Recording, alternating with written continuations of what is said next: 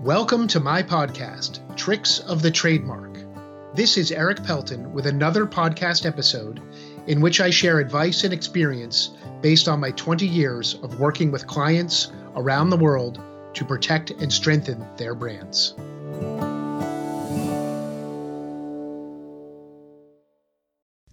A phrase that comes up all the time in several different aspects of trademark work is likelihood of confusion. And this is a legal standard, but it is at the same time highly suggestive. So, oftentimes, if you asked a group of people, are these two marks, given the circumstances, likely to be confused? You may get more than one answer because there is a lot of gray area in trademark law and a lot of gray area in what makes up a likelihood of confusion.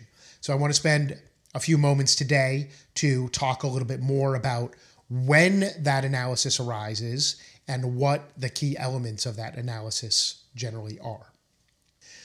A likelihood of confusion analysis is most often arises in one of two circumstances when there is an infringement claim or a threat of an infringement claim. And so party A is telling party B to stop doing something with their trademark or stop using it because they believe it is creating a likelihood of confusion.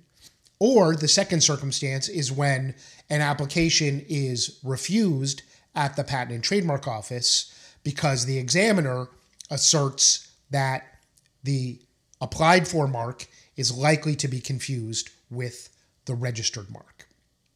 In both of these situations, the analysis is essentially the same. The USPTO uses a standard called the DuPont factors that comes from a case many years ago that involved the DuPont company.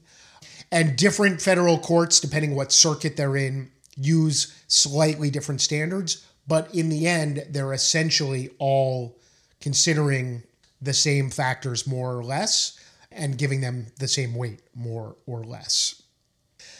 The main factors in this analysis are how similar or not similar the two marks at issue are, and a issue that factors into that piece of it is how strong is the mark that's being asserted that has a likelihood of confusion, or how weak is that mark. And then the second part, uh, or the second factor that is most likely to be heavily controlling, is how similar are the goods or services. So identical marks can coexist for very different goods and services. You have Delta Airlines and Delta Faucets. You have Dove soap and skincare products and Dove ice cream bars in the frozen food section. Those things coexist because the goods and services are very different, even though the marks are identical. On the converse, you may have marks that are not quite identical, but because they're for very similar products or services, there still could be a likelihood of confusion. So, for example, hypothetically, Dove for ice cream bars maybe that could be considered confusingly similar with Dovetail for frozen dinners because they're both in the frozen food section of the supermarket. Even though Dovetail has a different meaning, they do have overlapping terms. And I'm not saying that those are confusingly similar.